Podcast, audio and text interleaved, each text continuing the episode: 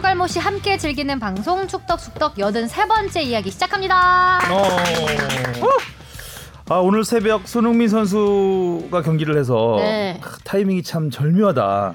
골 소식을 전할 수 있겠구나라는 희망이 있었는데 다른 소식으로. 예, 네 경기 때 침묵을 했고 어, 요리스 골키퍼와 뜨거운 충돌을 하면서 아름다 아름다운 충돌. 네. 음, 저는 골보다 신선했어요. 아, 그러니까 또 이런 식의 또 뉴스를 네.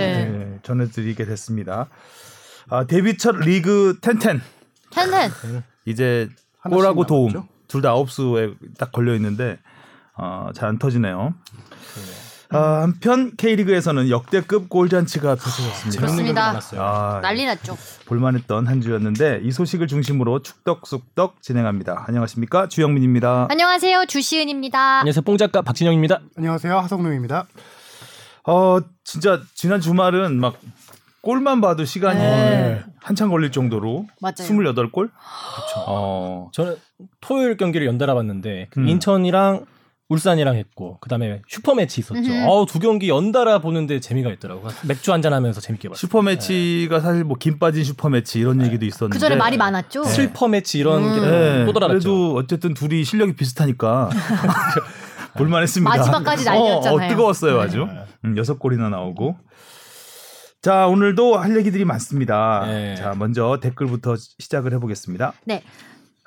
흑탕투성이 득점행위님이 베이비복스에서 빵 터졌네요. 축덕숙덕에서 베이비복스 이야기가 나올 줄이야. 크크 하셨어요. 음, 네. 베이비복스. 베이비복스의 현역 시절 기억하시나요? 우리 뽕 작가와 주신 아니요. 30대는 넘어야 기억하겠죠. 어. 저는 윤은혜 씨가 합류했다는 건 기억해요.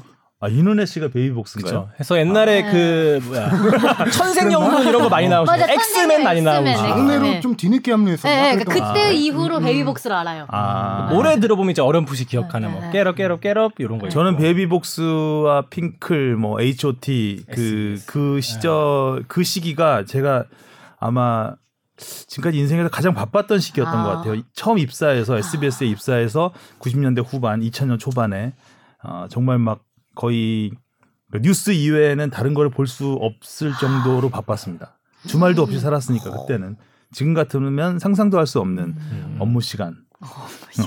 그 때문에 사실 말이야. 이분들의 그 전성기를 저는 기억을 잘 못해요. 아, 노래도 잘 모르겠고 어. 그러던 암흑기가 있었습니다. 그렇죠. 음. 저희는 뭐 베이스 베이비복스는 예능으로 네, 맞- 찾아봤죠. 당연하지. 음, 음. 네, 아 당연히 김종국 씨와 이렇게. love line 네. 그리면서 네. 아, 그걸- 추억 네. 그걸로 알아요. 그것도 꽤 오래된 얘기다. 네, 그렇죠. 그걸로 알아요. 자, 베이비복스로 그냥 이야기꽃이 피네요. 처음부터. 자, 그 다음이요. 어, 이분은 데그롬? 데그롬 2018님. 디그롬, 디그롬. 디그롬? 디그롬? 메이저리그, 야구 네. 선수예요. 아 이분은 야구를 좋아하시는 분 같네요. 네. 음. 디그롬 2018님이 축덕숙덕 패널분들 야구 욕설은 에릭 해커가 아니라 찰리 슈렉입니다. 맞습니다. 정답. 빙고. 어, 아니, 사실. 이, 이거는 이제 저도 이 당시 야구 담당이었기 때문에 네. 그, 그 상황을 너무나 음. 정확하게 기억을 하는데 둘이 사실 되게 같은 시기에 NC 그 창단 멤버로 들어와서 어, 이름도 좀 비슷해요. 그 찰리와 에릭. 약간 이름도 좀 느낌이 음. 전형적인 그 미국인 이름 같은 데 해서 굉장히 비슷한 면도 있고 되게 잘 던졌고. 근데 찰리는 이제 짧게 하고 떠났고 음. 에릭이 이제 오래 있어서 에릭이 더 기억에 남았던 것 같아요. 제가. 그래서 그 욕하는 장면과 그, 그 상황은 너무 자세히 기억하는데 이름이 매치가 잘 안 됐던 것 음. 같아요. 죄송합니다.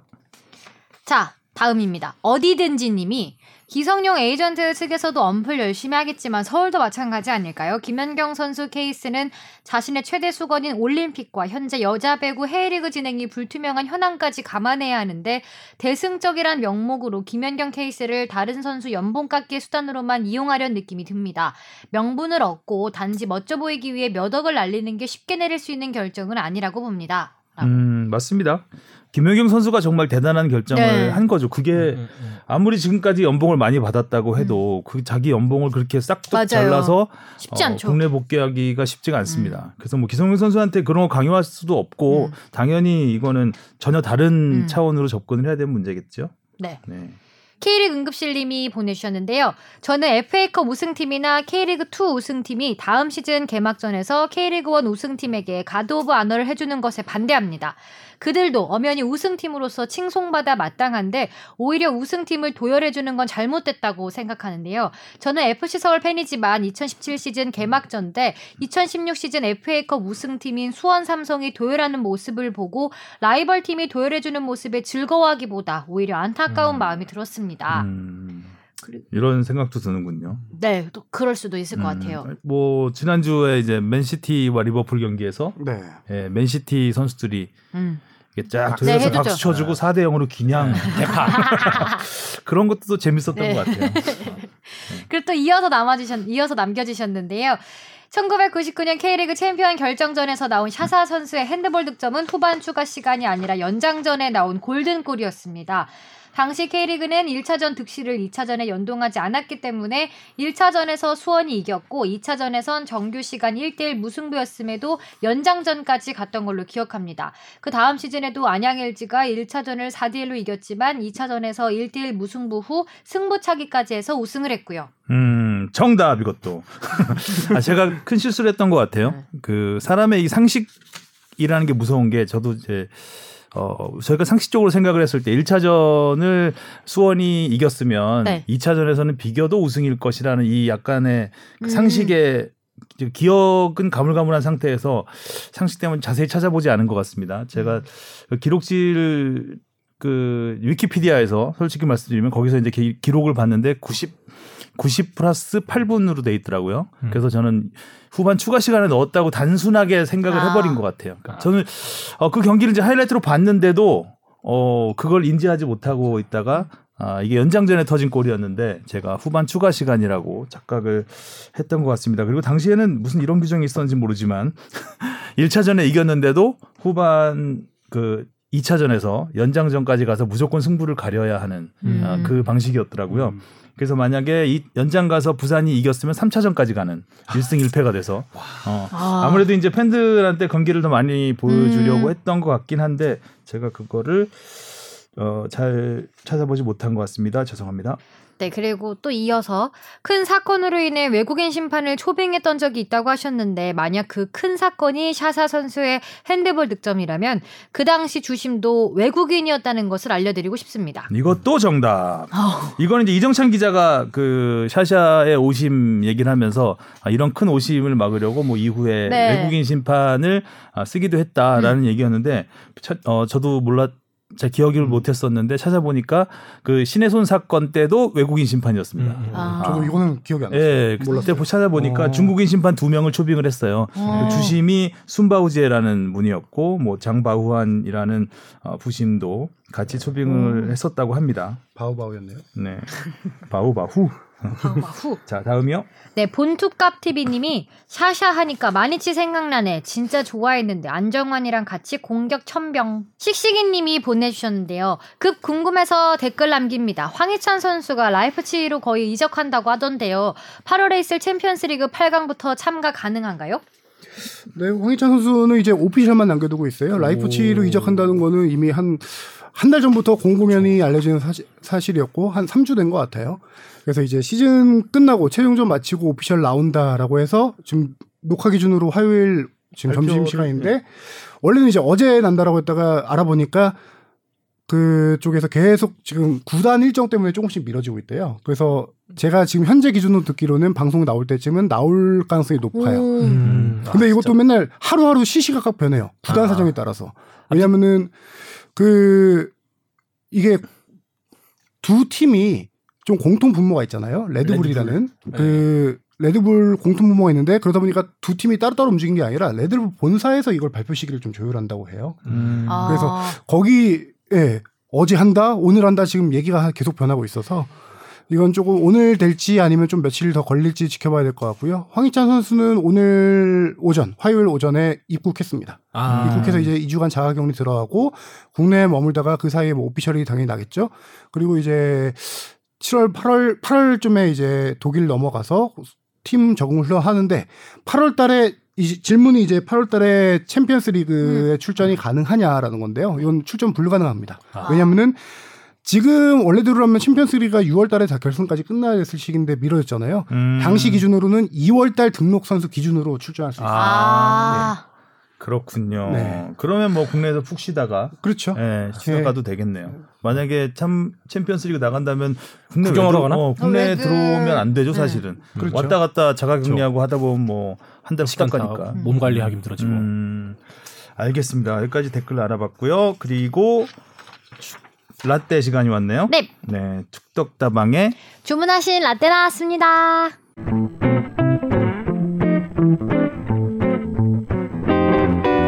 우리나라 월드컵 축구팀이 천신만고 끝에 3회 연속 본선에 오른 것은 한편의 드라마였습니다. 2대2가 됐습니다. 2대2가 됐다는 소식! 한국은 진출합니다! 일본 탈락! 일본은 경기 종료 30초 전에 이라크의 아우메드에게 두 번째 동점골을 허용해 본선 따격을 했습니다.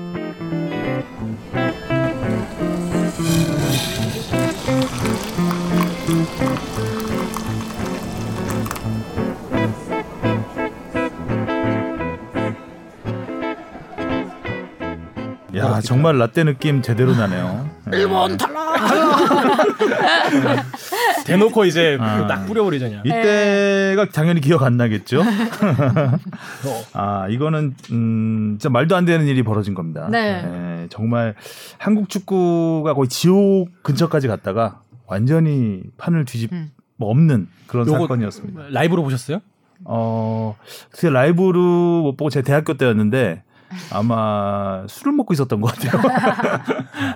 네, 질문 던- 네. 던져주시죠. 원팀 리더십 책 보유자님이 보내주신 건데요. 우리에게는 도하의 기적, 일본에게는 도하의 비극으로 불리는 경기가 있었잖아요. 그때 일본과의 경기에서 1대1 동점골을 넣은 라디 선수가 코로나19로 사망했다는 기사를 접했는데 도하의 기적에 관해서 라떼 부탁드립니다. 네, 도하의 기적. 버저비터의 기적이죠, 그야말로. 네.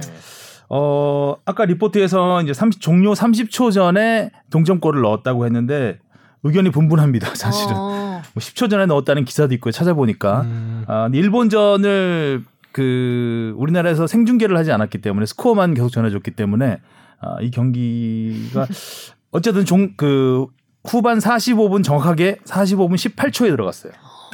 45분 18초에 들어가고 어 다시 경기를 그 재개했을 때 10초 뒤에 휩쓸을 불었다는 기사가 있고요. 음. 어 근데 아마 전체적으로 따지면 30초쯤 되지 않았을까. 어, 세리머니 하고. 예, 다 포함하면 30초 전이라고 할 수도 있지 않을까라는 아, 생각을 해봤습니다. 일본 탈락. 일본 탈락. 자, 도하의 기적. 1993년 10월 카타르 도하에서 펼쳐진 버저비터 사건이었죠. 미국 월드컵 티켓이 마지막 순간 일본에서 우리나라로 넘어.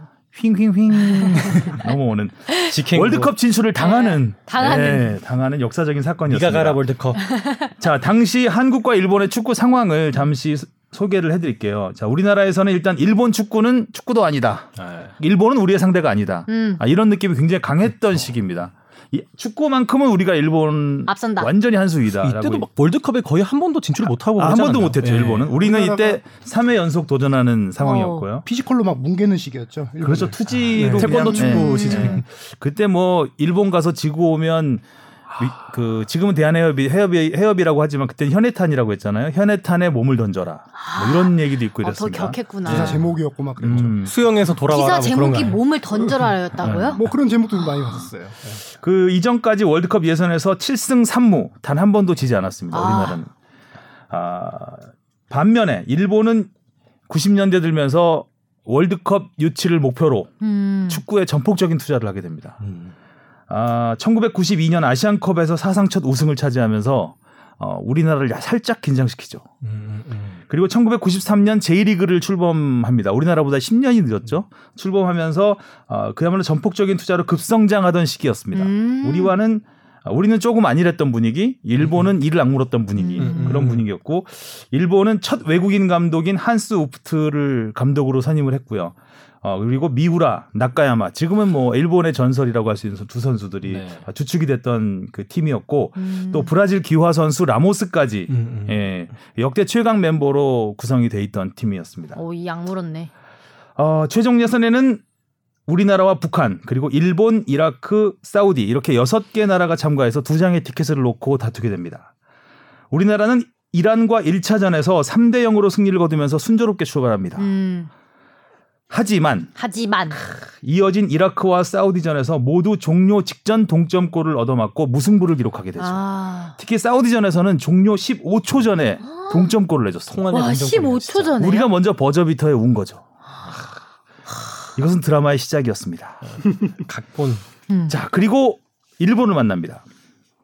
여기서 이기면 티켓을 딸 수 있는 한 판이었죠. 음, 어, 그래서 뭐 일본만 잡으면 우리는 가볍게 간다라는 분위기가 아, 있었던 아, 상황이었는데 분위기다. 당시 기사를 찾아보니까 경기 전 기사입니다. 우리 선수들의 각오를 어떻게 전했냐면 일본에게 지면 살아서 돌아가지 않겠습니다.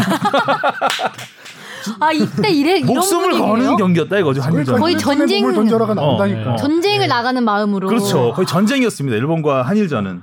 아 지금 생각하는 그 한일전에 대한 그거 감 지금 이상 다르네. 훨씬 그 훨씬 더 이상이죠. 심했죠. 감정이 훨씬 일본은 다르네. 정말 죽기 살기로 그 가위바위보도 지면 안 된다고 했으니까 일본한테는 하여간 이런 분위기 속에서 맞붙었는데 졸전을 펼칩니다. Oh my god.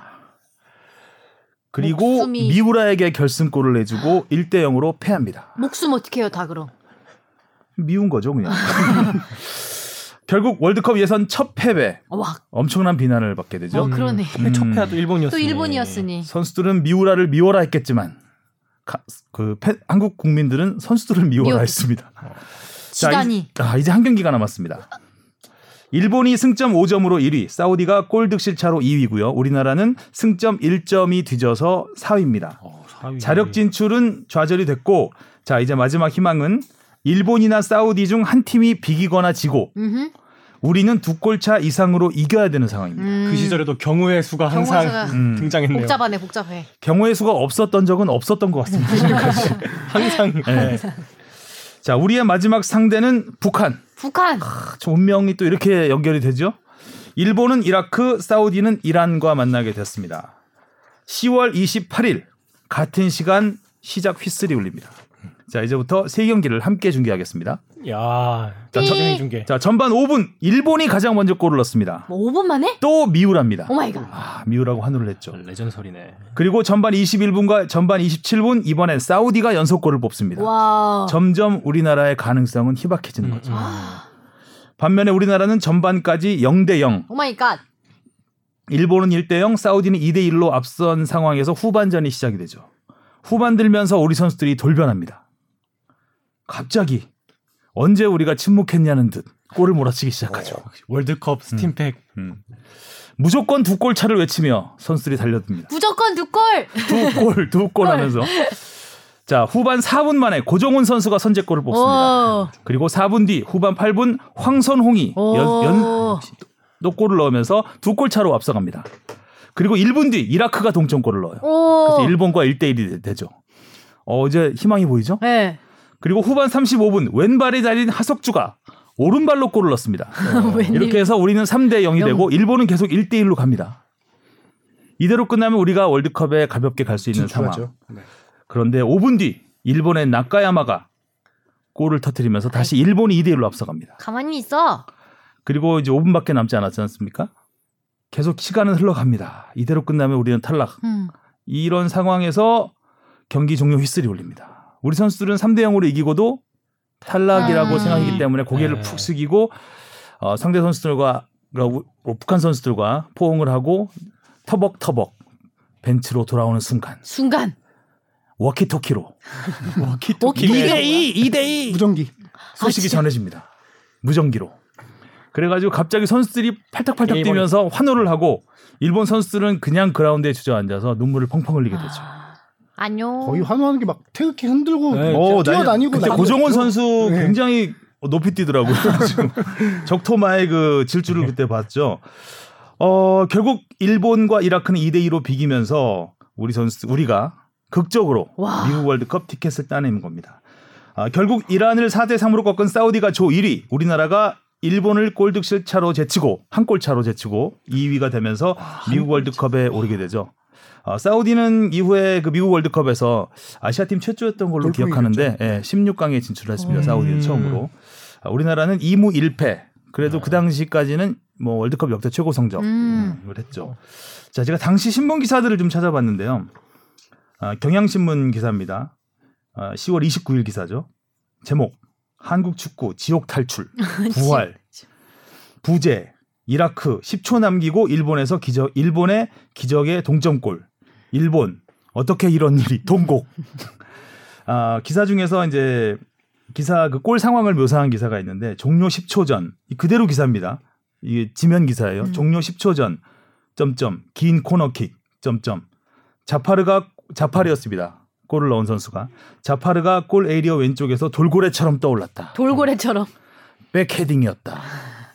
공이 큰 원을 그리며 일본의 오른쪽 골문으로 쏜살같이 빨려 들어갔다. 일본의 미우라와 라모스가 그라운드에 쓰러졌다. 기사를 이렇게 써요? 그래, 어, 그러니까 되게 감성이 네. 막 묻어나죠. 그리고 이. 문장이 아주 인상적이었어요. 한국이 사우디전에서 종료 15초를 남기고 흘렸던 눈물을 그 순간 일본이 흘렸다. 와 소설 같다. 시 같죠, 시. 네. 더 진한 눈물이죠. 그리고 그 다음날 동아일보 사설. 어, 이딴 대형 사고와 사정바람 그리고 제도 개혁에 따라 긴장되고 위축된 사회 분위기 속에 도하에서 생긴 10초의 기적은 이러한 사회를 모처럼 환호케 한 커다란 사건이었다. 아, 그러니까 어, 세상은 돌고 도는 게 이때도 뭐 대형 사고와 사정 바람 뭐 제도 변혁에 따라 대한민국 경제는 세상이 너무 좋았네. 시끄러웠어. 어, 안 좋았던 분위기 속에서 이 기적이 일어난 겁니다. 좋았던 적이 없어요. 대한민국 경제는. 분위기가 네. 우리나라는 위기가 아니었던 적이 없잖아요. 네. 어, 이 분위기가 이제 그런 침체된 분위기에서 이 한 방으로 그 전국이 들썩였던 그런 사건이었습니다. 이렇게 도하의 기적은 영화보다 영화 같은 음. 기적의 기록을 남겼죠. 어, 당시 이라크 대사관에 우리는 우리 한국인 한국인들이 감사 전화 그리고 감사 팩스 팩스를 보냈대요. 그래서 그때 뉴스 보니까 막 이라크 그 대사가 팩스 정리하는 게 나와요. 팩스로 계속 그런 게 나와. 너무. 지난 러시아 월드컵도 좀 그렇죠. 생각나네요. 막 멕시코에서 똑같아요. 우리나라 멕시코가 좋아했잖아요. 네, 멕시코가 우리나라에 감사했던 것처럼 우리가 멕시 이라크한테 감사를 했고 당시 동, 동점골을 넣었던 그 자파르 선수를 3개월 뒤에 한국으로 초청해서 초청하죠. 예, 기자회견도 하고 네. 음, 그런 한국에서 진짜 금이 환영한 것처럼 우리나라 사- 사람들이 맞이했죠. 아니 근데 팩스 보낸 거 너무 웃겨. 명예 한국인 시켜줘야 되는 거. 아, 근데 이 고마움을? 느끼는 게 뭐냐면은 주영민 선배랑 저랑 느낀 게 러시아 월드컵 때 그때 우리가 독일 이기고 나서 같은 비행기에서 만났던 아, 멕시코 멕시코 인들은 너무 좋아해가고 고맙다고 하이파이브 하고 Korean만 만나면- 비행기 안에서 지나갈 때 하이파이브하고 막 그랬었거든요. 근데 기분은 약간 또. 씁쓸하죠. 우리나라는 떨어졌는데. 그니까. 동점골을 넣었던 라디 선수가 코로나19로 사망했다고 네. 아까 하셨는데 제가 찾아봤더니 그 동점골을 넣은 선수가 아니더라고요. 당시 라디가 두 명이 있었습니다. 아, 그 동점골을 넣은 선수는 라디 셰나이셀이라는 수비수였고요. 코로나19로 세상을 떠난 선수는 아흐메디 라디라는 당시 주장이었습니다. 아, 어, 이라크 축구의 전설이라고 해요. 1986년 멕시코 월드컵에서 골을 넣었는데 이게 이라크의 월드컵 유일한 골이랍니다.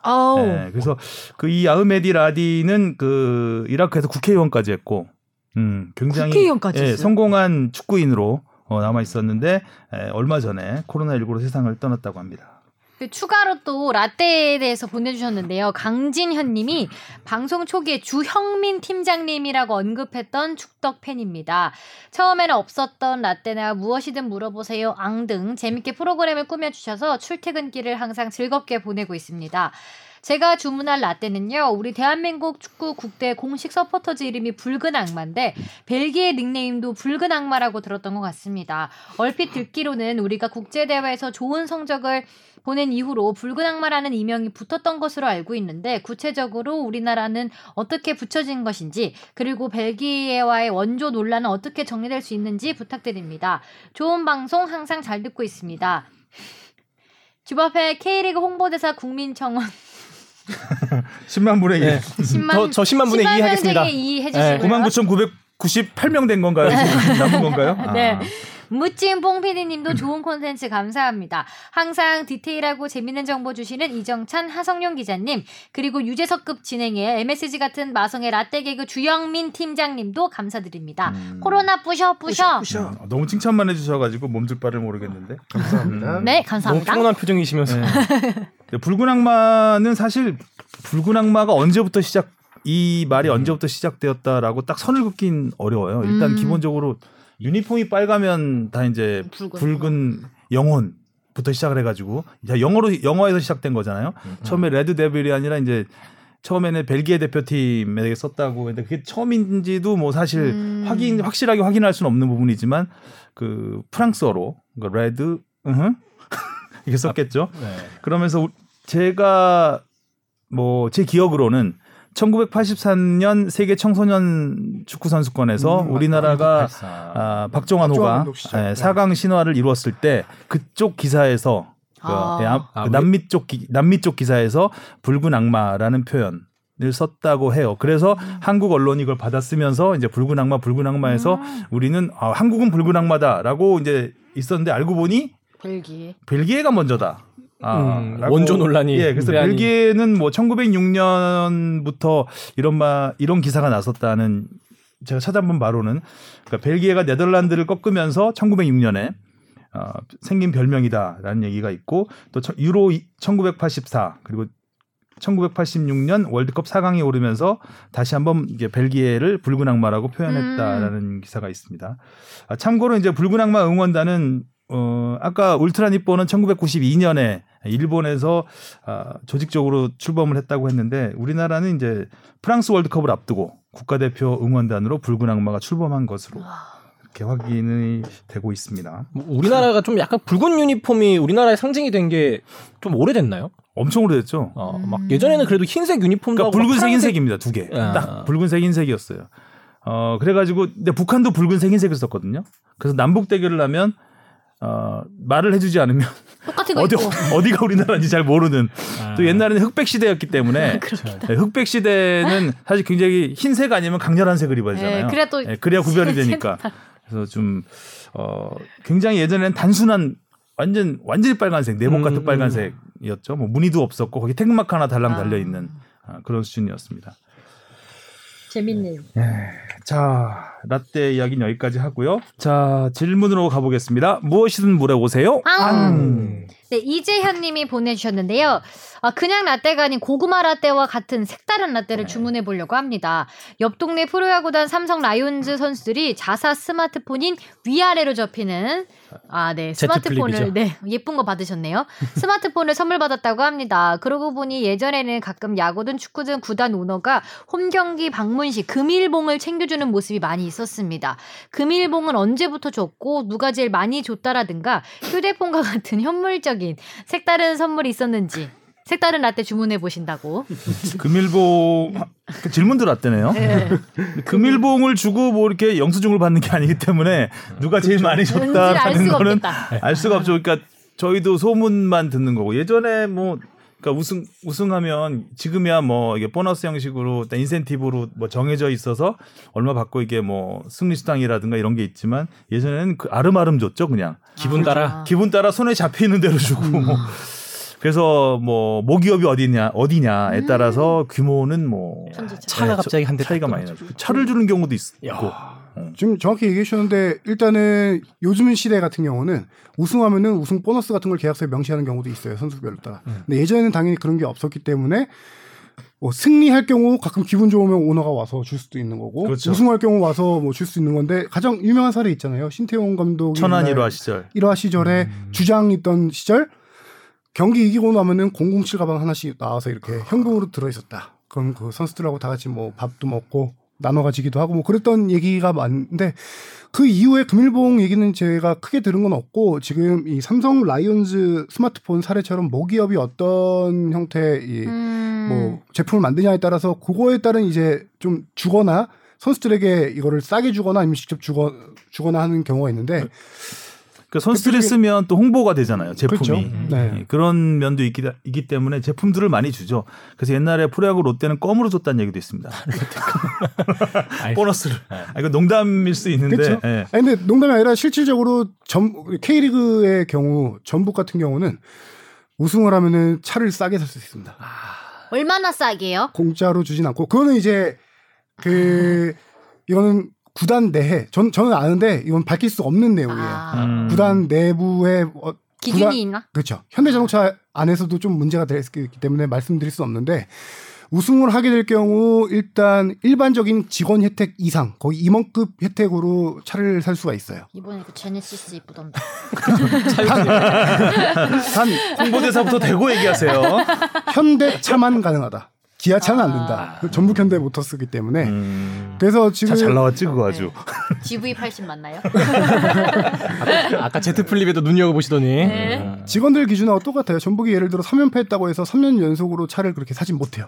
아, 어, 왜냐면은 직원 명의로 해서 사면 2년 동안 명의를 유지해야 되는 조건이 아 있더라고요. 맞아 맞아 네. 그게 있다. 그런 조건 똑같기 때문에 어 3연패 했으면은 첫 해 우승하고 두 번째 못 사고 세 번째 해 이렇게 차를 바꿀 수 있는 거죠. 그래서 지금 전북 선수단 같은 경우는 신인 아니면 올해 입단한 선수 빼고는 거의 다 현대차 한 대씩 갖고 있다라고. 이거 주차장을 잘 봐야 되겠다. 아. 제가 전북 클럽하우스 취재에 가면은 진짜 그 앞에 선수단 차량인데 다 현대차예요. 그죠. 아, 올해. 우승하면 다 쟤네. 가끔 외제차 있으면은 그건 이제 올해 영입된 선수의 차일 거 차이거나 뭐 그런 경우이고요. 음, 그러다가 또 이게 사장님 모신다 그러면은 차 딴 걸로 아, 빨리. 어. 그렇죠. 오너의 대표적인 금일봉은 아니지만 선물 가장 기억에 남는 사례 하나는 2014년도에 전북 그 이동구 선수에게 당시 정의선 부회장이 이제 차를 선물해 준 적이 있습니다. 음. 2014년도에 이동구 선수가 전북에 입단한 이후로 100골을 넣었어요. 와. 그래서 100골을 넣어서 이거를 축하해 주고 싶어서 정의선 부회장이 깜짝 선물을 준비했는데 음. 차를 뭐 현대차니까 현대차 하나 줘야겠다 생각을 하고 있었는데 마침 다섯째 대박이를 임신했다는 소식이 언론을 통해서 전해졌죠. 음. 다섯 애가 다섯 명이나 되니까 그럼 큰 차 타라. 음. 11인승 스타렉스 리모진을 선물해 줬어요. 와. 어. 예. 그런 경우가 있었습니다. 다둥이 다둥이의 또 효과가 여기서 나타나는군요. 우승할 맛이 나겠네요. 음. 네, 금일봉. 받아보고 싶다. 네. 자, 두 번째 질문이요. 씩씩이님이 보내주셨는데요. K리그1 경기를 보면서 갑자기 궁금해서 질문합니다. 경기 중간에 하나원큐라는 하나은행 스폰서 화면이 나오는데 갑자기 화면 꺼지는 것 같은 느낌이 드는 이 화면을 꼭 써야 하는지 궁금합니다. 솔직히 맥을 끊는 느낌이라서 저 화면은 안 보여주면 좋겠습니다. 자, 답을 남겨주시죠. 배성영 기자. 네, 지금 경기를 보다가 이 스폰서 광고 때문에 맥이 끊긴다라고 얘기를 하시잖아요. 어우, 지금 연맹이 이 얘기를 듣고 되게 좋아하더라고요. 어, 진짜? 왜냐면은 맥을 끊는 용도예요? 네, 맥을 끊는 용도입니다. 아, 제대로 하신 거죠. 아. 매를 부르는 용도. 이 엄밀히 그냥 비즈니스적인 측면에서 얘기하면 축구 팬 시선에서는 좀 안타까운 얘기일 수 있겠지만 스폰서 메인 스폰서잖아요. 네. 뭐 몇십억 투자해서 광고를 하는 건데 스폰서는 광고 효과를 제대로 해주기 위해서 연맹이 그 일부러 그렇게 하는 겁니다. 아. 광고 효과를 최대화하기 위해서. 지금 하나원큐 한번 더 나왔잖아요. 우리 얘기하면서. 아, 약간 짜증 날 정도로 기, 짜, 짜증날 정도로 기억에 남는 홍보 효과를 최대로 해줘야 재계약에도 유리하고 아. 앞으로 그- 예, 거기서 또 이제 생색을 낼 수 있는 아, 그럼 면도 우리 있고요. 축구 팬들이 좀 이해해 주셔야겠네요. 불편하시더라도. 맥이 아, 끊어지더라도. 대한민국 축구 발전을 위해서 그래서- 조금만 우리 팬들이 이해해 주셨으면 좋겠는데 제가 음. 부연 설명을 여기서 좀 더 드리자면은 이 스폰서 광고가 경기 중간에 이렇게 들어가는 게 계약서에 명시가 돼 있습니다. K리그 1이든 2든 중계되는 경기 모든 경기에서 어, 한 경기당 6회 6회가 여섯 노출이 번. 돼요. 전반 세번 아. 후반 세 번이겠구나. 그래서 거의. 3회씩 노출되는데 아니, 전반 세 번, 후반 세번뭐 이런 식으로. 있겠지만 그 예를 들어 5초간 3회, 7초간 3회 이런 식으로 초 초까지도 나눠져 있어요. 계약서에 음. 명시되어 있기 때문에 요거는 뭐 팬들이 조금은 조금만 이해해 주셨으면 하는 부분이고 씩씩이님이 그리고 또 하나 질문 보내주신 게 예전에는 왼쪽 상단에 경기팀 점수 화면 위에 항상 보이게 했던 걸로 기억하는데 음. 꼭 지금처럼 그렇게 해야 되는지 궁금하다고 네. 질문하셨거든요. 네. 이것도 예전에는 맞아요. 예를 들어 지금 위에 하나 원큐 K리그 예전 같으면은 네. 하나 원큐 K리그 전북 울산 몇 대 몇 시간 이렇게 왼쪽 상단에 나왔었거든요. 그거는 방송사들이 알아서 했던 거였어요. 예전에. 아. 그 CG 그렇죠. 그래픽. 맞아요. CG 맞아요. 그래픽 네. 구성은 방송사별로 개별 고유 권한이었어요. 알아서 하는 거였는데 음. 작년인가 최근 들어서 K리그 연맹 프로축구 연맹이 이 그래픽 가이드라인을 만들어서 각 방송사들에게 줬, 줬습니다. 음. 그 가이드라인 보면은 이제 좌상단에는 팀 이름하고 시간 스코어만 들어가고요. 아. 우상단에 이제 대회명이 들어가는 거죠. 아. 하나원큐 K리그. 음. 그렇게 가이드라인을 해서 지금 어떤 방송사에서 K리그를 보든 이 시스템, 이 그래픽 구성은 똑같습니다. 똑같다. 음. 아. 저도 참 이게 결국 돈이니까 이해하면서 보려고 해도 좀 경기에 방해되는 건 어쩔 수 없이 있더라고요. 특히 저는 그 골 넣고 나서 하이라이트를 제대로 좀 크게 보고 싶은데 항상 맞아요. 작은 화면으로 답답하죠. 파서 옆에 이제 광고 또 띄우고 있잖아요. 요새 음. 그게 제일 좀 아쉽더라고요. 근데 축구가 가진 그 상업성의 한계가 있잖아요. 어. 전, 중간에 후반, 쉬는 전, 경우. 전 후반밖에 네. 없다는 거. 야구 같은 경우는 메인이 끝나 끝나서 계속 계속 어, 계속 투수 광고가. 나가지만 네, 계속 계속 그래서 미국에서 메이저리그 사커에서 한때 쿼터 제로 하려고 했던 게 바로 그런 이유이기도 하고요. 예. 이제 그런 부분을 어떻게 좀 극복해 보자는 차원인 것 같아요. 음. 여러분 애정 어린 시선으로 봐주세요. 네. 홍보대사가 그렇게 말씀해 주시더니 네. 홍보대사인 줄? 다음 질문 할까요? 오랜만에 인사드리는 네가 가라 내가 갈 겁니다. 오랜만이다. 와 진짜. 오랜만이네요. 정치적 이슈를 봐야 할진 모르겠지만 상주가 시민구단 창단을 포기했는데요. 그 이유 중 K2 시민구단에 대한 평가를 이유로 들었다고 했습니다. 시도민구단이 기업구단에 비해 투자가 낮고 효율적으로 운영하는 게 쉽지 않은 건 알겠습니다. 하지만 이번 경우는 시에서 발표를 앞두고 이런저런 이유로 구단 창단은 불가라하면서 갑자기 타 시민구단 운영 및 연맹 과거 조건들에 대한 이유도 들어서 포기를 했습니다. 자, 질문이 들어가요. 첫 번째 질문. 아니 들어오세요. 네. 들어와. 오랜만이네. 들어와. 들어가요. 음. 유소년 운영에 대한 구단의 입장이 중요한데 시는 이 부분에 대한 노력이 없었던 건가요?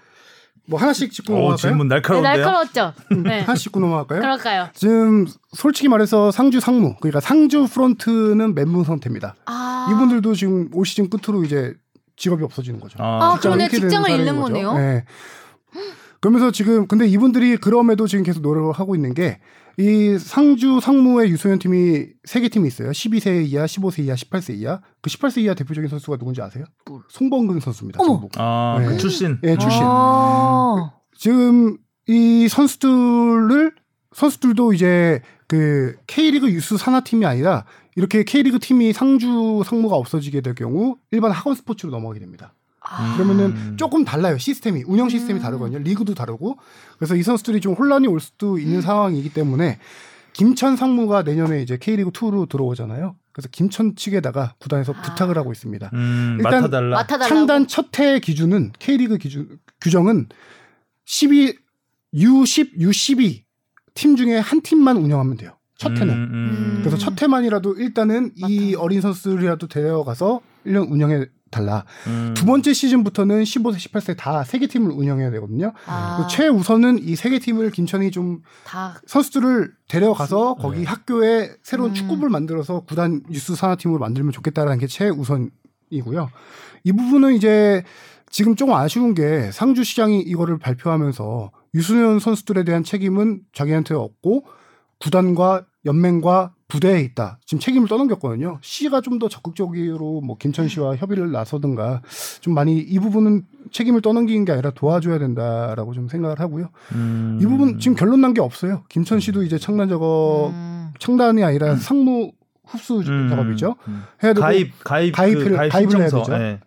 그리고 거기는 지금 김천도 엄청 바쁠 거예요. 새로운 규정에 따라서 프론트를 20명으로 신생 구단은 최소 프론트 인원 20명이어야 돼요. 어. 아. 네, 그래서 그 20명 인원을 지금 꾸리고 있을 텐데 이좀 얘기가 좀 새는데 상주 일부 구단 직원들도 좀 가지 않을까 그러니까 하는 좀, 생각도 어, 들긴 해요. 네. 그러니까요. 노하우를 전수해야 되고 음. 하는 거기 때문에 그런 구단 작업을 해야 돼서 바쁜 와중이라 유소연을 많이 신경 못 쓰고 있는 상황이긴 하죠. 음. 음. 그러네요. 자, 두 번째 질문이요. 시민 구단이 쉽지 않아도 해당 지역 홍보 가치는 높이 봐야 하는 거 아닌가요?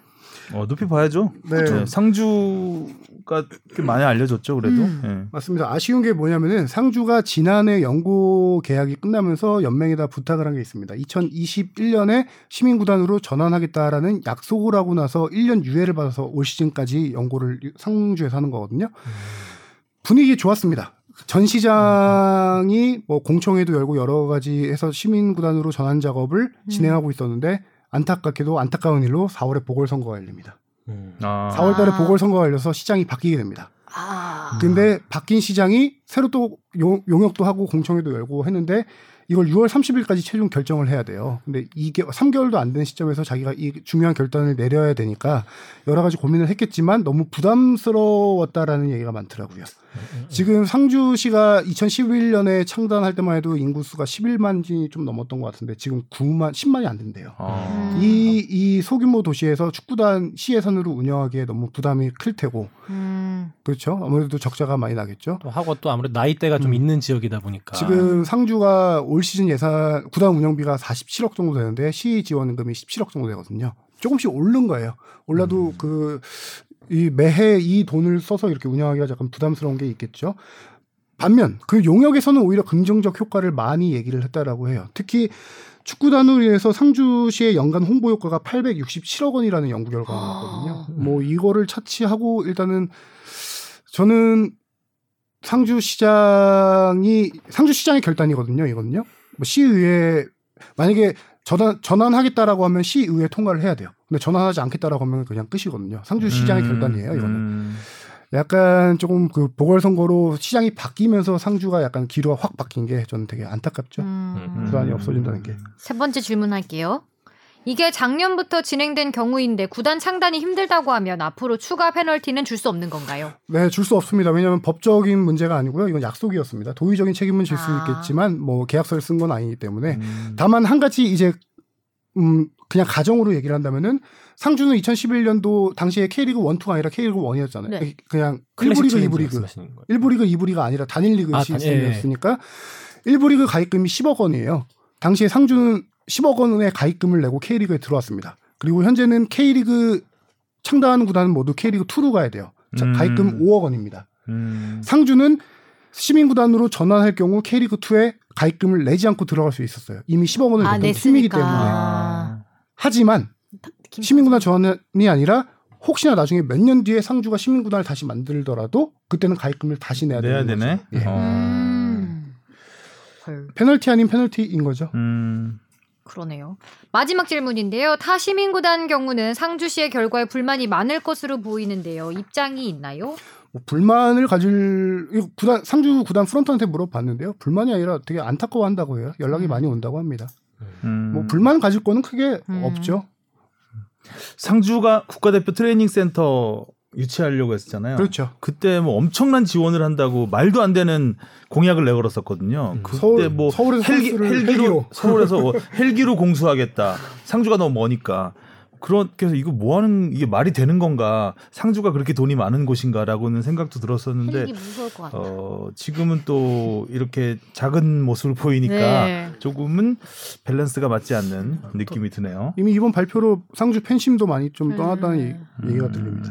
네. 뒷부분 마지막까지 읽어주시죠. 네, 예전에는 구단이 많아서 리그가 활성화되면 좋을 것으로 보았는데 이제는 구단 창단이 신중해야 한다고 봅니다. 예를 들어 이번에 상주 상무가 다시 김천 상무가 된다 면 예외 조항들이나 조건들이 붙을 텐데 시와 연맹과 리그 등등 올바른 선택이 돼야 할 텐데요.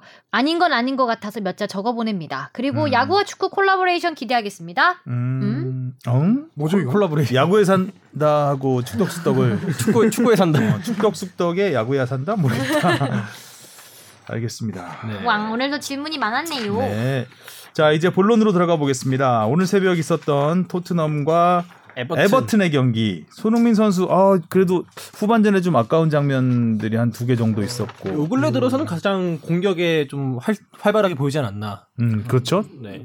좀 가장 긍정적이었던 거는 손흥민 존에서 슈팅이 나오기 시작했다는 거. 음. 그죠? 오늘 두개 정도 했던 것 같은데요. 그 음, 존에서. 안타까운 거는 슈팅이 정확하지 않았다는 거 뭐 골키퍼가 잘 막은 것도 있었고요. 그렇죠 예 그리고 이제 가장 화제가 됐던 거는 그 요리스와 충돌이죠 네. 어, 아름다운 장면. 아, 그 아름답나요 나는 요리스가 글쎄 우리 정서엔 좀 안 맞는 것 같아요 무리뉴 감독의 아름다운 장면이라고. 그렇죠 우리 무리뉴는 그랬죠 네. 아름다운. 행동이다. 네. 그러면서 그 다음 멘트가 우리가 모두 좋아하는 손흥민 선수에게 캡틴이 주장이 음, 좀더 압박을 해라 뭐 저기 경기에 집중해라 네. 헌신해라 음. 그렇게 하는 아름- 아름다운 장면이었다 그렇게 표현했는데 이거 보면서 역시 혈인이 아직 살아있네.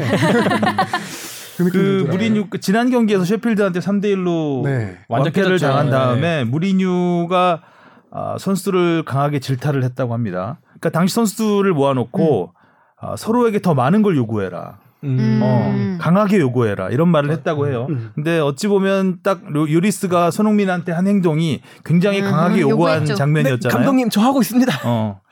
그래서 직장 생활을 잘하고 있다.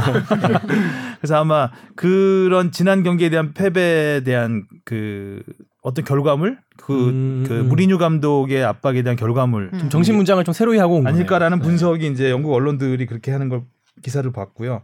또 무리뉴 감독이 이번에 프리미어리그 200승 이라는 또 개인적인 대기록이 있어서 경기 끝나고 기분은 좀 좋지 않았나. 음. 경기 내용은 사실 네. 아, 기대 예. 못했던 것 같아요. 저도 근데 전반전을 일어나서 봤는데 음. 보다 잤어요. 끝나고 잤어요. 좀 경기가 음, 좀 너무 전반전은 루즈했어서 그렇죠. 네. 후반전에 이제 손흥민 선수가 좀 활발하게 움직이면서 좀 기회를 만들어내긴 했는데 네. 어쨌든 뭐 무리뉴 개인적으로는 200승 이것도 영국 언론에서 많이 썼더라고요. 그 네. 역대 다섯 번째 대기록이고 오, 퍼거슨 감독 이외에 퍼거슨 감독 다음으로 빨리 빨리. 음. 어, 200승을 거둔 아, 감독이라고 합니다. 지금까지 200승 거둔 감독 보니까 뭐 벵거, 아, 레드넵, 모예스 모예스. 그리고 무리뉴 무리뉴. 모예스도 했어요? 했다고 나오더라고요. 네. 왠지 못했을 것 같은 느낌. 그러니까 뭐 했어 했는데 했네. 그러니까. 자, 그나저나 일단 토트넘이 재개 이후에 손흥민 선수가 계속 4경기째 침묵을 하고 있고 네. 음, 이제 2승 거뒀습니다. 최근 10경기에서 최근 10경기에서 챔피언스리그 포함해서 2승이에요. 아, 단 2승밖에 예. 없어요. 어. 아. 재기 이후에 거둔 2승이 최근 10경기에서 거둔 2승인데 손흥민 선수가 부상으로 나간 이후로 1승도 못했으니까요. 그렇죠. 음, 네, 맞아요. 어, 그래서 사실 이제 챔피언스 리그는 힘들지 않겠나. 네. 유로파도 지금 이제 간당간당할 수도 있는. 음.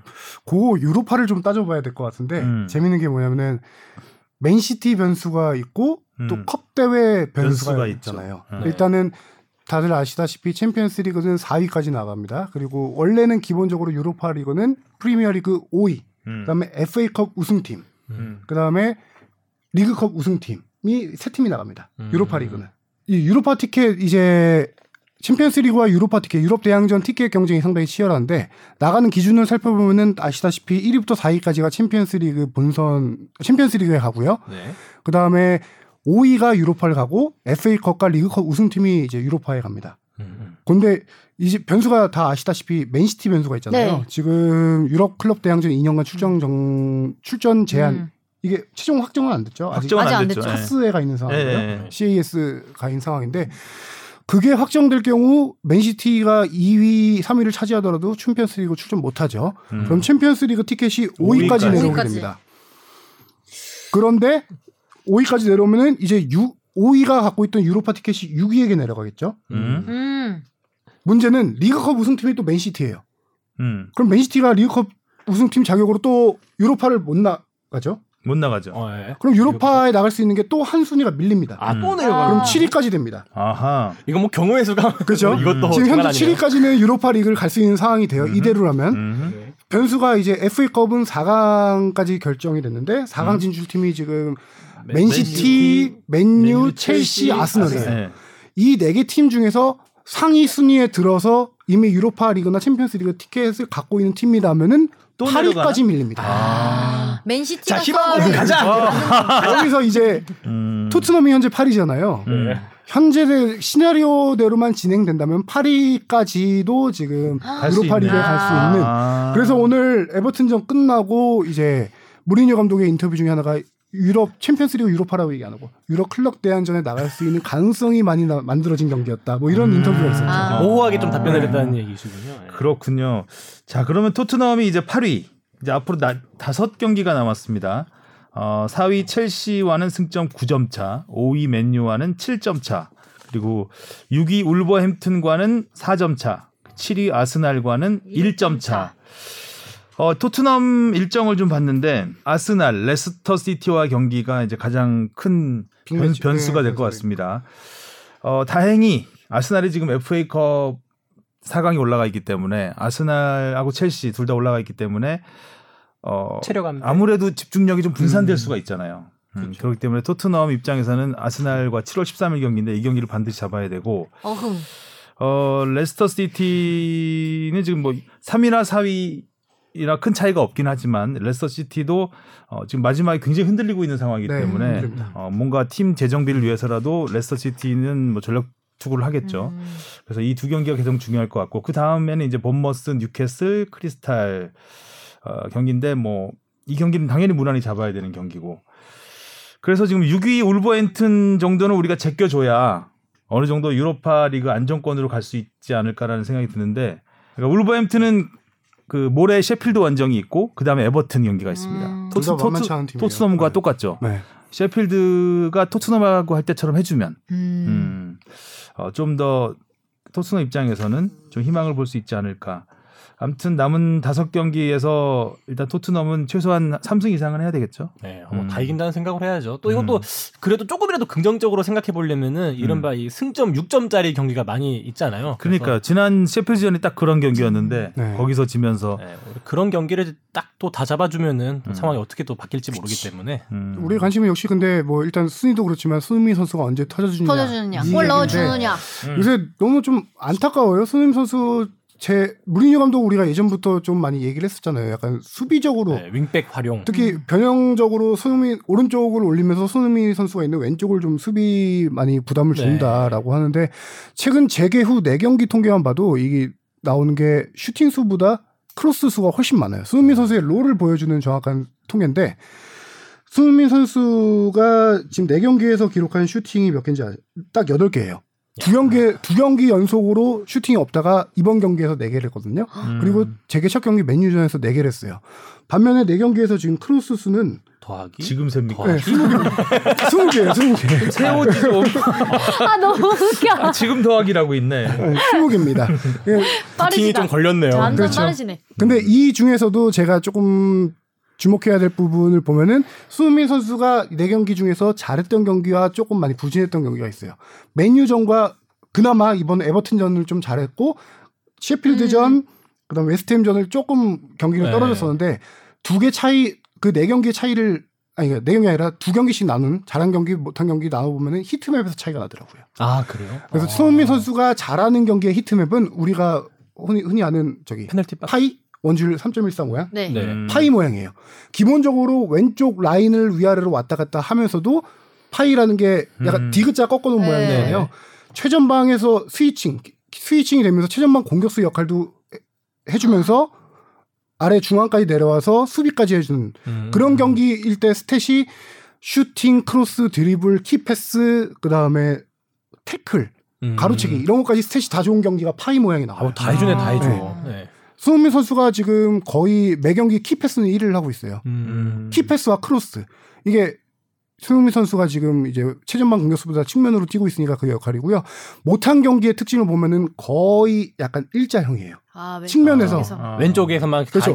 왼쪽에서만 왔다 갔다 네. 하는 경우가 많고 가운데로 switching이 별로 못해요. 지금 제가 이거 뭐 볼 수는 없겠지만 heat map을 이렇게 그런 거거든요. 어. 파이자 약간 파이자 잘한 경기 못한 경기 음. 그 스타일이거든요. 지금 데스크 검사 받고 계시는 것 같아요. 괜찮았어요? 음. 열심히 하는 거예요. 네. 그래서 예전에 문득 궁금해졌던 게 포체티노 감독 시절에 손흥민 선수와 무리뉴 감독 시절에 이제 heat map을 조금 궁금해서 봤더니 포체티노 감독 시절에 이제 투톱으로 뛰던 시절에 heat map과 네. 손흥민 선수가 무리뉴 감독 시절에 왼쪽 파이. 그 맨유전 파 맨유전과 에버튼전 파이 아. 모양이 비슷하게 나와요. 아. 그러니까 손흥민 선수가 잘 뛰는 heat map이 그 라인에서 형그 경, 무리뉴 이거 모르는 거 아니야? 어, 무리뉴한테 알려줘야 경기 끝나고. 보니까 어 이렇게 됐네. 그 제가 이 본 경기가? 언제였냐면 손흥민 선수가 두 골 넣었던 크리스탈 팰리스전 지난 9월 음. 지난해 9월 14일 4대 0으로 이긴 경기거든요. 음. 그때는 어느 정도 수준이었냐면 아예 공격 진영에서 이 파이 모양이 음. 나왔어요. 디귿자 꺾어 놓은 게. 음. 근데 무리뉴 감독이 온 뒤에 이, 이런 모습이 잘 안 나오는 안게 나오니까. 안타까운 거죠. 아무래도 네. 수비 쪽 많이 했죠. 저도 그렇죠. 오늘 그 경기 보면서 그 손흥민 선수가 지난 경기에 비해서는 수비 가담이 좀 적긴 하더라고요. 뭐 왼쪽에 있는 치우쳐 있는 시간보다 가운데 있는 시간이 많고 아무튼 그러면서 이제 감독의 지시가 안 한- 있지 않았나라는 생각을 했는데 그런 부분에서 아마 또 이제 요리스가 이 수비 가담을 안 한다고 자기가 생각을 했는지 그런 부분에서 또 다툼이 생긴 것 같더라고요. 그런데 손흥민 선수 지난 네 경기 보면 다 평점은 높아요. 높아요. 네. 네. 그 그만큼 많은 역할들을 하고 있어서 음. 기록상으로는 뭐 딱히 골 그러니까 도움은 계- 계속 기록했지만 낫배드죠. 아, 골은 낫- 기록하지 못하지만 팀에 대한 기여도 음. 공격 수비에서의 기여도는 여전히 그 최고 수준이다. 수비 교도가 확 높아졌죠. 음. 네. 또 이제 코너킥, 프리킥도 많이 차잖아요. 그렇죠. 네. 음. 그 저도 경기 보면서 더 안타까운 건 손흥민 선수를 보면 물론 지금 폼이 아주 뭐 절정기에 있는 느낌은 아니긴 하지만 뭐 평소 이상은 하는 것 같거든요. 뭐 볼 터치라든지 뭐 패스 줘야 되는 타이밍 같은 걸 보면은 그 평균 이상은 해주고 있는 것 같은데 결국 이 위치가 아 본인이 좀 좋아하는 위치에 있지 않다 보니까 저 기량을 또 마음껏 펼치지 못하는 것 같아서 그런 부분에서 좀 더 안타까운 게 있는 것 같아요. 제가 아까 얘기한 그 손흥민 존에서 슈팅이 나온 게 반갑다고 한 게 그게 좋은 이 파이형 모양이 나올 때 나오는 음. 파이형 모양의 heat map이 나올 때 나오는 슈팅이거든요. 그 모습이 많이 나와야 이제 또 골까지 들어갈 수 아, 있는 이제. 슈퍼 손파이만 기다리면 되겠네요. 음. 아, 슈퍼 손바이. 어. 잘 짓네. 손흥민이 아직 머리가 다 안 길러서 안 길어서 아직 군인 머리라서 몸이 덜 풀렸나 음, 봐요. 우스갯소리도 있고 한데 아무튼 이제는 뭐 일주일에 두 경기씩 계속 가야 네. 되는 네. 예, 정말 강행군인데 아, 체력 관리 그러니까 무리뉴도 뭐 체력 관리를 위해서 오늘도 후반 33분에 빼주고 네. 하여튼 지금 매 경기 선발 출전하면서 음. 있는데 체력적으로 관리도 상당히 필요한 시기인 것 같고 그 유럽 대항전은 나가야죠 일단 아 팀이. 진짜 못 그렇죠. 나가게 되면은 이제 그 이후에 토트넘 많은 변화가 있을 또, 거예요 예, 그러면은 무리뉴가 예산도 모르겠고 확 줄. 부산이 불- 그걸로 받을 수 있는 금액 차이 몇 백억 차이 납니다. 음. 그래서 그런지 요 근래 또막 손흥민 이적해야 되는 거 아니냐 음. 이런 얘기도 많이 그렇죠. 나오고 그런 얘기도 있고요. 많이 나오죠. 네. 알겠습니다. 자, 토트넘 손흥민 선수 얘기는 여기까지 하고요. 힘. 그리고 K리그로 가보겠습니다.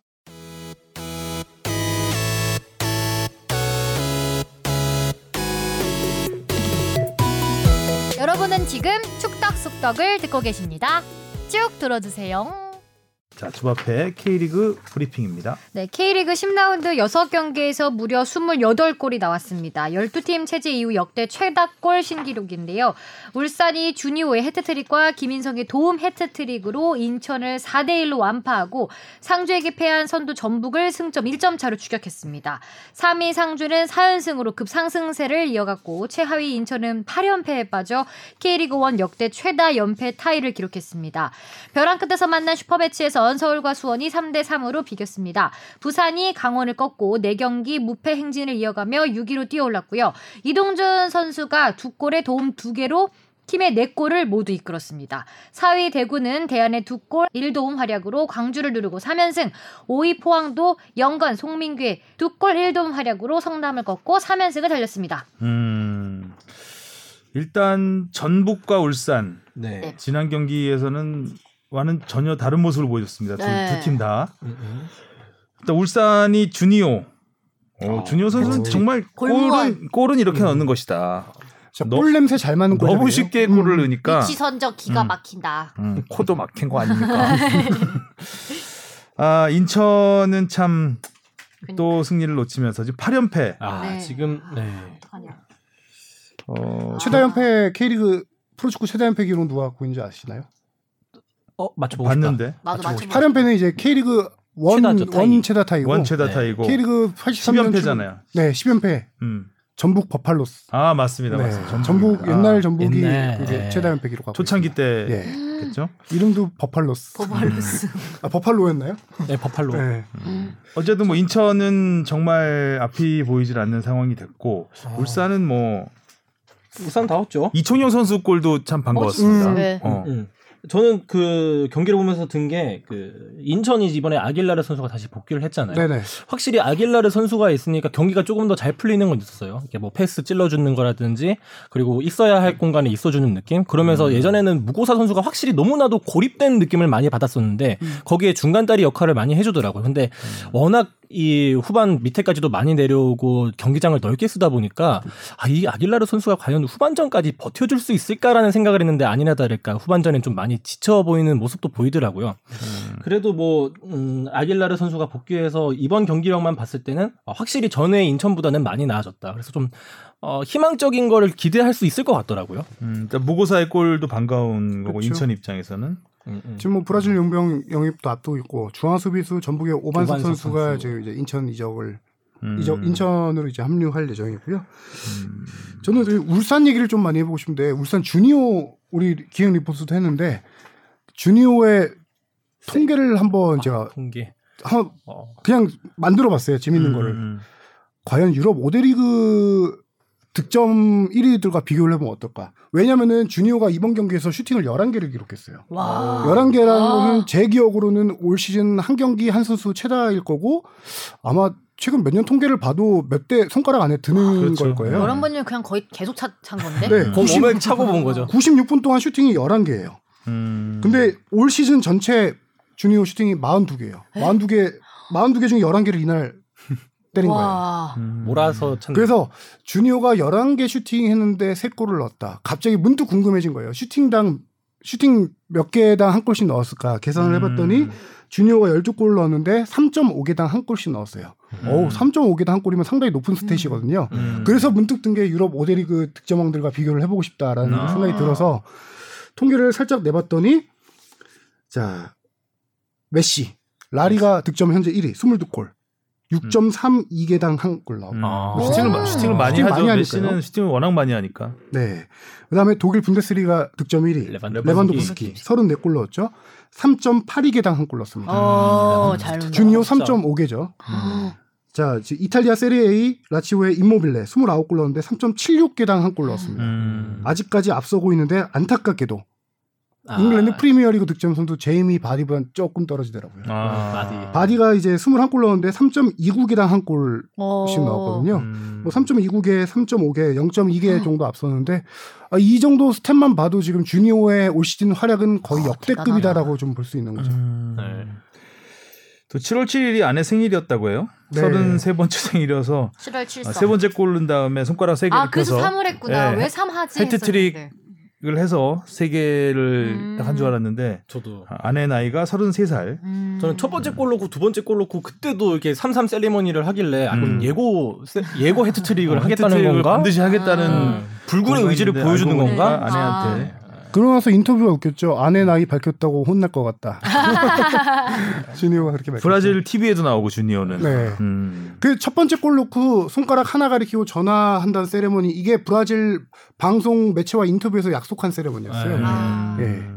브라질에서 요새 K리그 관심이 많은 것 같아요. 예전에 세징야 선수도 뭐 그렇죠. 현지에서 뭐 네. 인터뷰를 했다고 하던데. 음, 브라질이 축구를 안 하죠 네. 지금 코로나 때문에. 네. 못할 거긴 거지, 못하죠. 네. 그러니까 아무래도 그 외국에 나가 있는 브라질 선수들의 관심을 갖는 것 같습니다.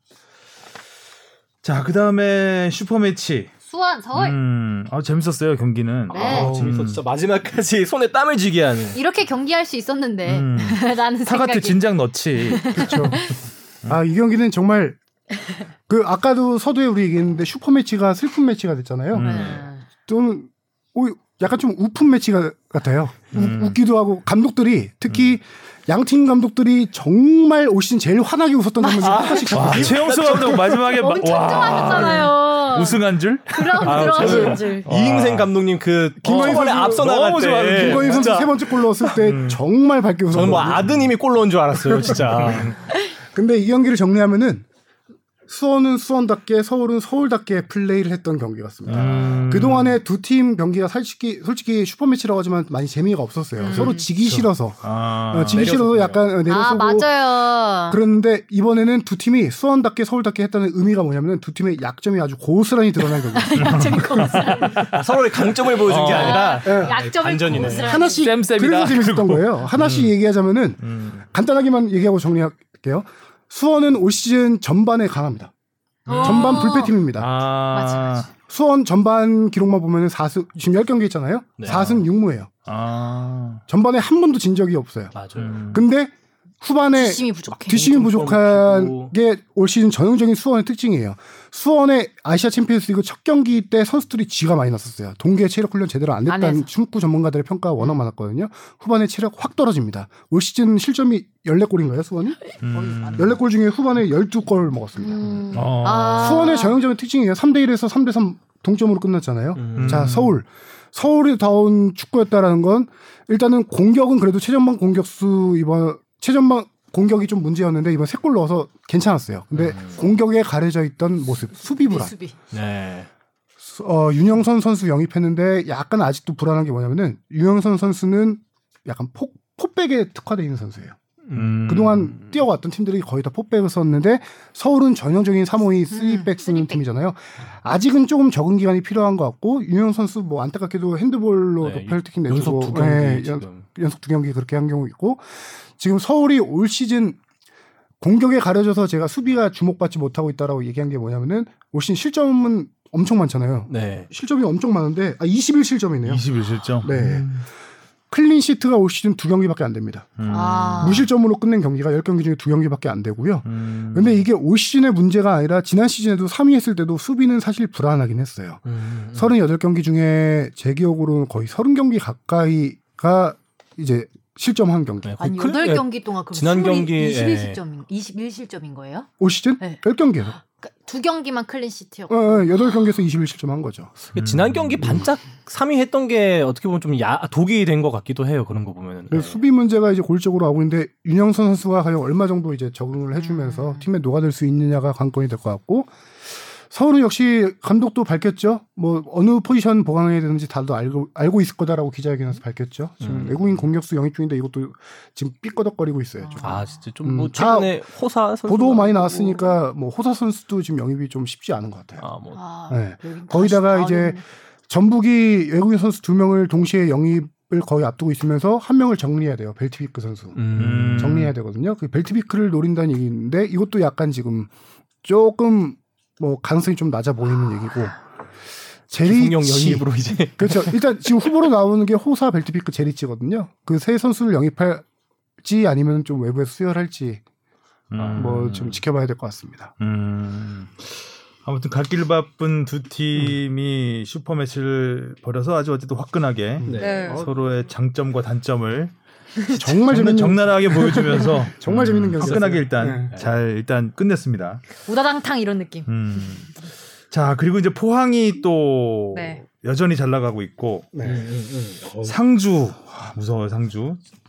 상주가 전북까지 잡으면서 지금 3위인데 뭐 거의 뭐 선두 싸움에 가세할 그런 그렇죠. 분위기죠. 네. 음. 유종의 미라고 해야 되나요? 뭐라고 해야 되나요? 진짜. 상주 축구는 올신 보면은 젊은 스쿼드들이 많이 들어왔잖아요. 오세훈, 뭐 전세진, 22세 혜택을 보면 보고 있는 거죠. 음. 작년까지 22세 제한이 없었다가 음. 이제 22세 하면서 젊은 선수들을 데려왔는데 오히려 그게 득이 되고 있는 상황. 아. 확실한 22세 카드를 오세훈 선수로 쓰고 있잖아요. 음. 음. 거기다 오세훈 선수 최전방 저기 헤딩 좋죠, 몸싸움 좋죠. 또 많이 뛰어주는 선수거든요. 음. 그리고 좌우 측면에 강상우, 문선민 선수. 빠른 워낙 선수. 기동력 좋은 선수. 네.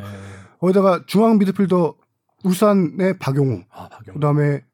중앙 수비수 전북에 있던 권경원. 아, 지난 시즌 우승 멤버 저기 문선민 왼쪽에 아래 권경원 데려와서 챔피언 팀의 공수의 핵을 데려와서 쓰고 음. 있는 거예요. 음. 울산 박용우 선수도 워낙 미드필더에서 활동량 많은 선수고. 음. 전 그래서 이 선수들이 상주 상무의 올 시즌 특징이 정말 강한 압박, 전방 강한 압박, 많이 뛰는 축구. 그래서 김태환 감독, 상무의 김태환 감독이 민머리거든요. 네 음. 맞아요. 그래서 팬들은 지금 상무로 축구를 맨시티에 비교를 하고 있어요. 그래서 패태환이라고. 아, 네. 머리 스타일이 머리 스타일도 아, 아, 비슷하고. 굳이 민머리는 언급 안 해주셔도 됐을 것 같은데. 근데 상주가 챔피언스리그 티켓을 따내면 내년 시즌은 나가나요? 아니요, 아니요. 상, 나- 상무 상주 상무 자체는 음. 클럽 라이센스가 없기 때문에 챔피언스리그 티켓을 따내도 못 갑니다. 거죠. 네. 어. 차순위 팀이 가게 되고요. 음. 뭐 내년 시즌은 다들 아시, 아시다시피 없어지는 팀이라. 아, 그러니까요. 네. 어.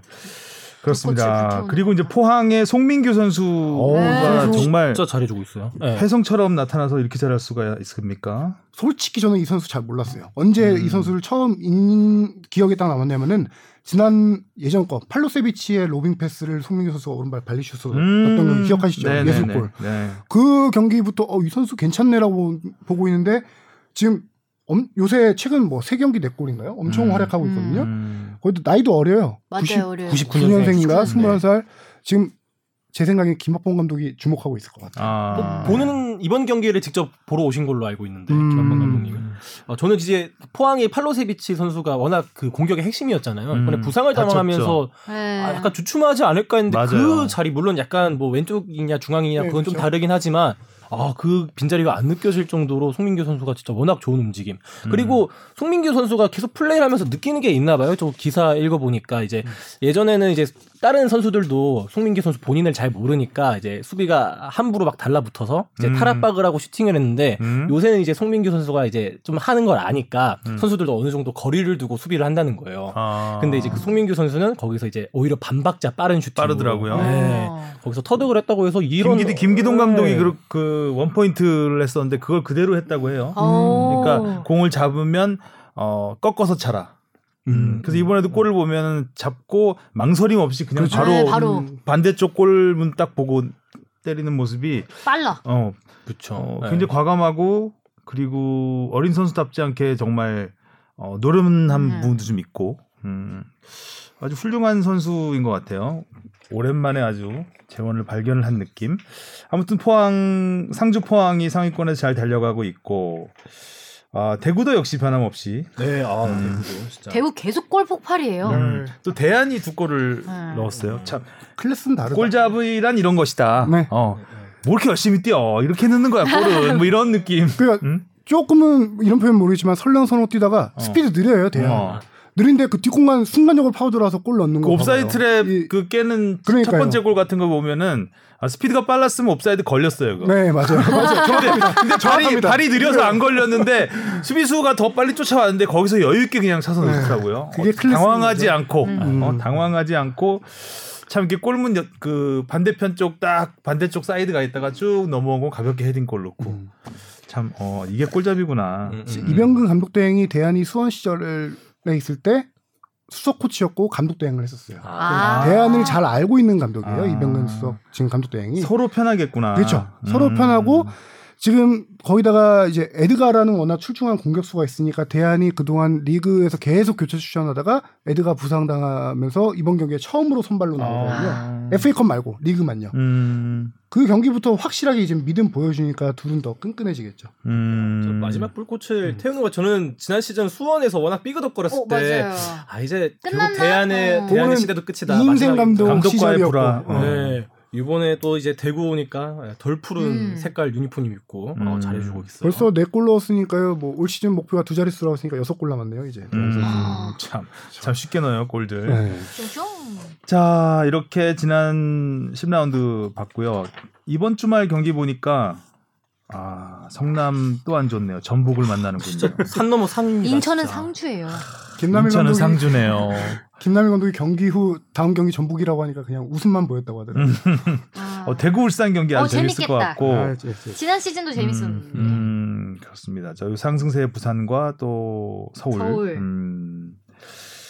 아무튼 K리그는 뭐 계속해서 골도 많이 나고 네. 어, 새로운 스타 플레이들도 음. 나오고 음, 점점 뭔가 좀 볼 게 많아지는 네, 이적 시, 분위기로 가고 있습니다. 이적 소리도 막 들리고 있으니까 좀 더 설레지는 것도 있고요. 이적 시장이 언제 끝나죠? 22일 날 7월 22일인가요? 음. 그 얼마 안. 남았네요. 7월 그때쯤 한번 이적은 정리를 한번 하면 될 것 같고 자 오늘은 여기까지 이야기를 하면 될 것 같습니다. 다음 네. 주에는 꼭 손흥민 선수 골골 소식. 가지고 돌아오고 싶어요. 네. 네, 수고하셨고요. 다음 주에 뵙겠습니다. 안녕히 계세요. 고맙습니다.